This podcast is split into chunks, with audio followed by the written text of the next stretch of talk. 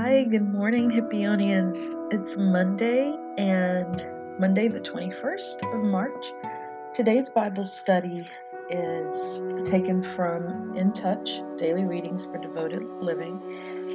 Um, and we are going to discuss how to truly forgive. Um, and that's coming from the verses of Ephesians chapter 4, verses 25 through 32. Now, when we think about forgiveness, a lot of us say, Oh, yeah, forgive you. You know, if somebody said something or did something, and we usually let it go.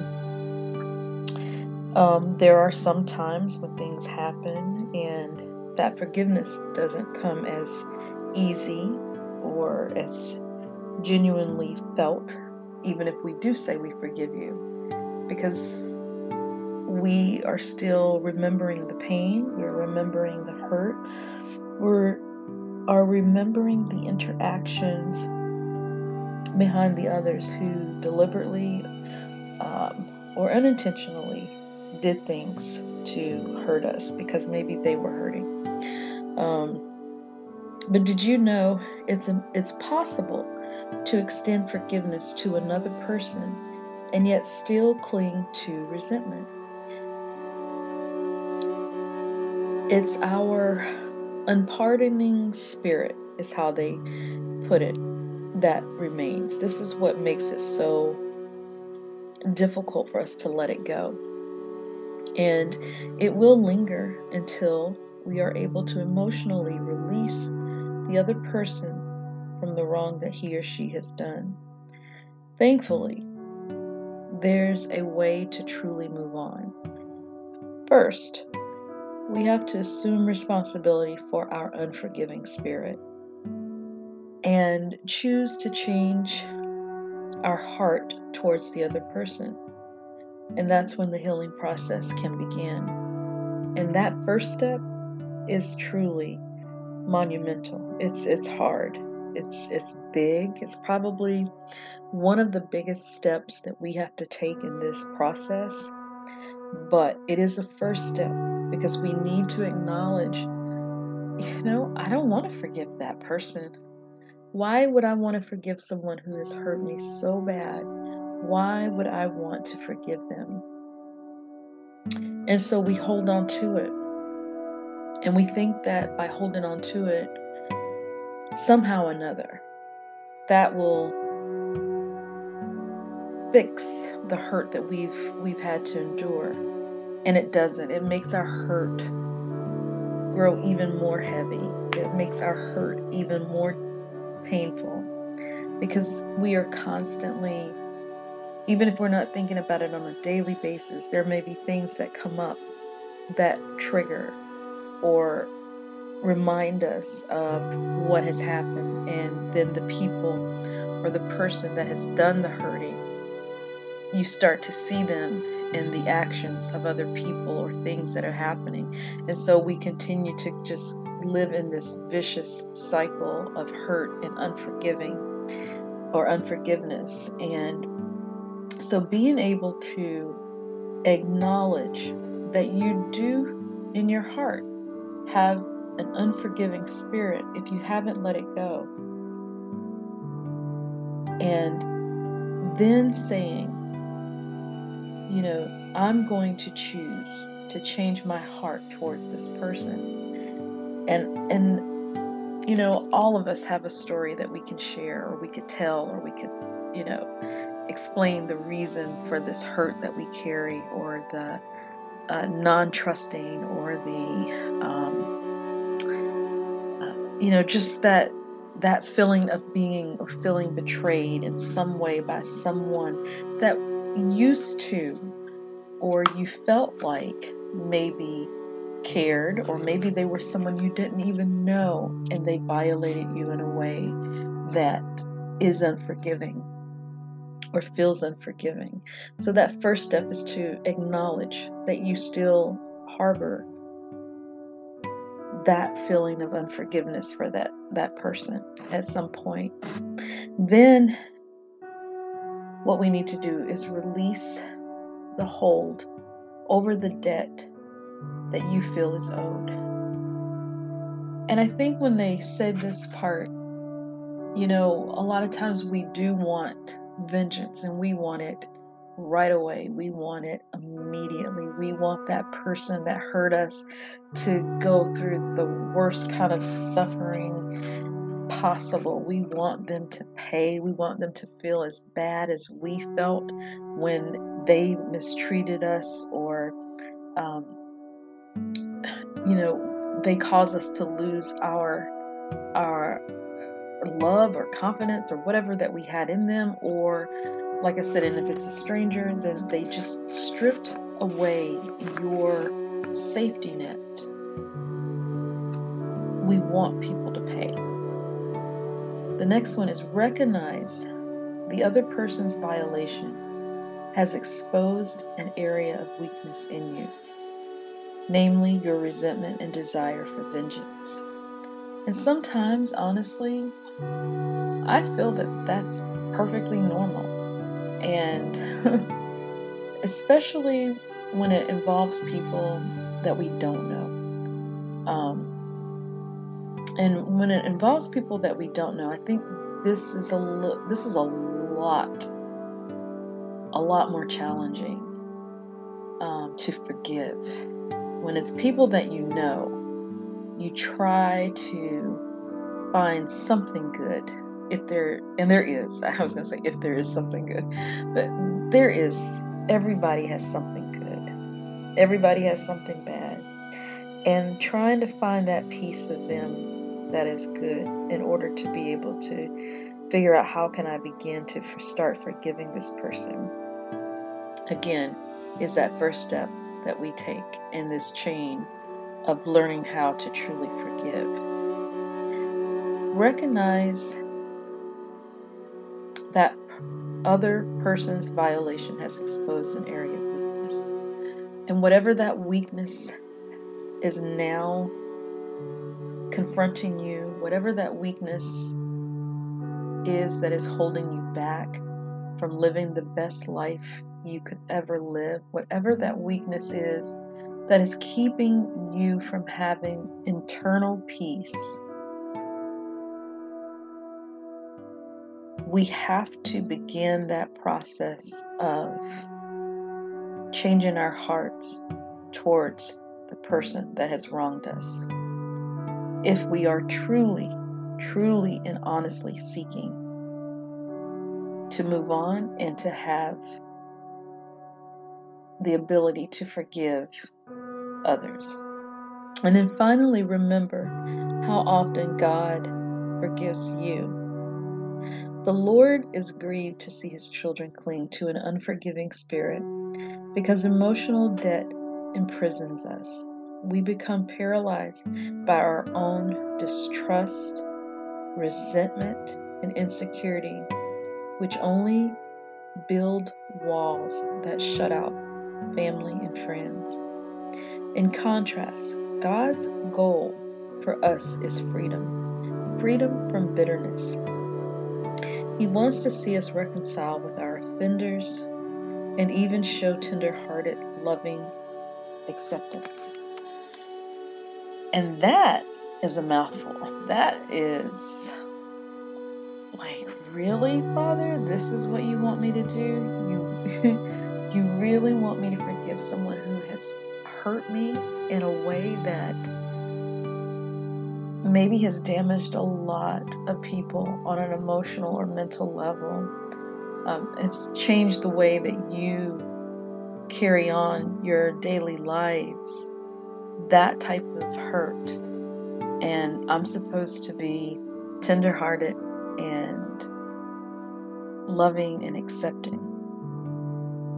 Well, when I read that and I think about what that really means or at least the way I see it, is God is not telling me I need to be best friends with you. I need to carry on conversations with you. I need to go out and have dinner with you. I need to, um, you know, be able to, you know, call you up on your birthday every every month and say happy birthday. I don't think that that's what that is saying. I think that God is saying to us in that voice is to forgive them with an acceptance of how I forgive you, to love them the way that I have loved you and continue to love you.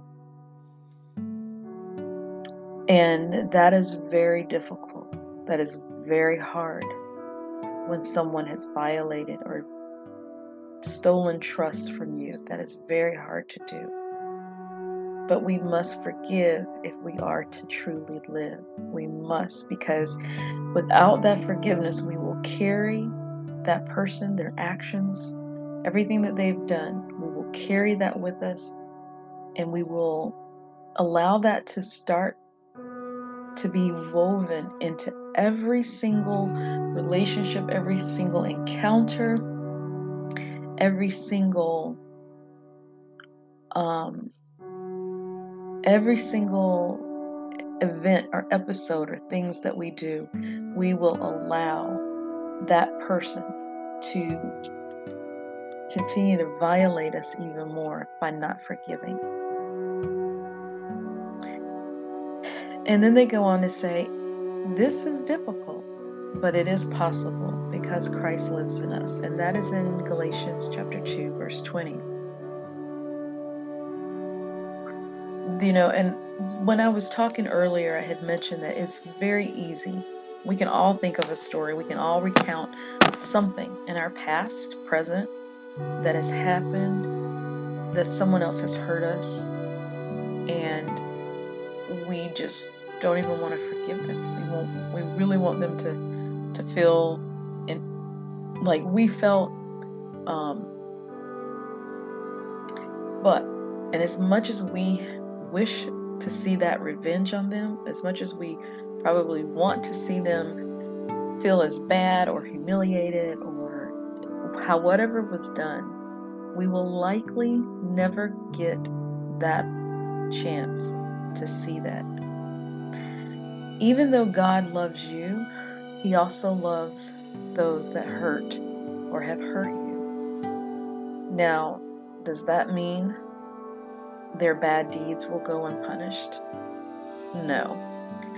I truly believe that everything that has been done wrong will be accounted for. Everything that we've done wrong will be accounted for. Everything that someone has done wrong to us will be accounted for. The Bible tells us that the rain falls on the just and the unjust alike. And the Father will address those who have done harm to others. It is not for the one hurt to settle that debt. We are to leave this in God's hands, and it will be settled the right way. There can be no peace until we allow God, the divine creator, to guide us in forgiveness. So when we think about God's guidance for forgiveness, in relationship to when someone repeatedly wrongs us, we often try to draw a line at the number of times we'll accept their apologies. In other situations, we may attempt to categorize which offenses we choose to pardon. But Jesus drew no such lines at the cross. God's unconditional pardon of our sins means that our forgiveness toward others should likewise have no limitations, even when certain behaviors cannot be allowed to continue. Another issue is the temptation to hang on to resentment for a long time instead of forgiving instantly. But when we cling to unforgiveness, even for a short period, Satan can gain a foothold. If the Father's will is that we forgive, why should we wait? Forgiveness is painful, it is costly. Jesus felt every nail, every thorn, but a truly forgiving spirit knows that good can come from the unfortunate situations. For instance, good could take the form of God developing our character or perhaps exposing our weakness to drive us closer to Him. That's a part sometimes that even I question. I'm like, so, you know, this thing happened to make me stronger or to build me up confidence. And honestly, you know, at the time that you're going through so much turmoil, it's hard to see it. It really is hard to see it. It's hard to believe that that's what that moment might have been for. Um,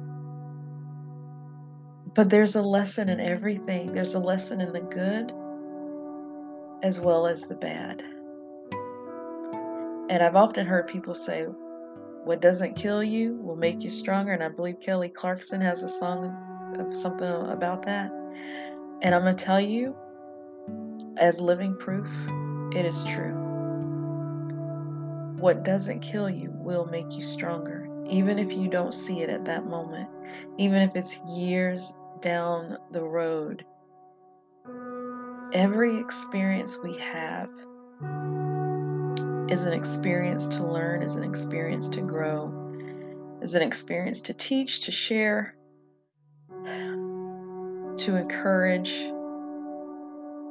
to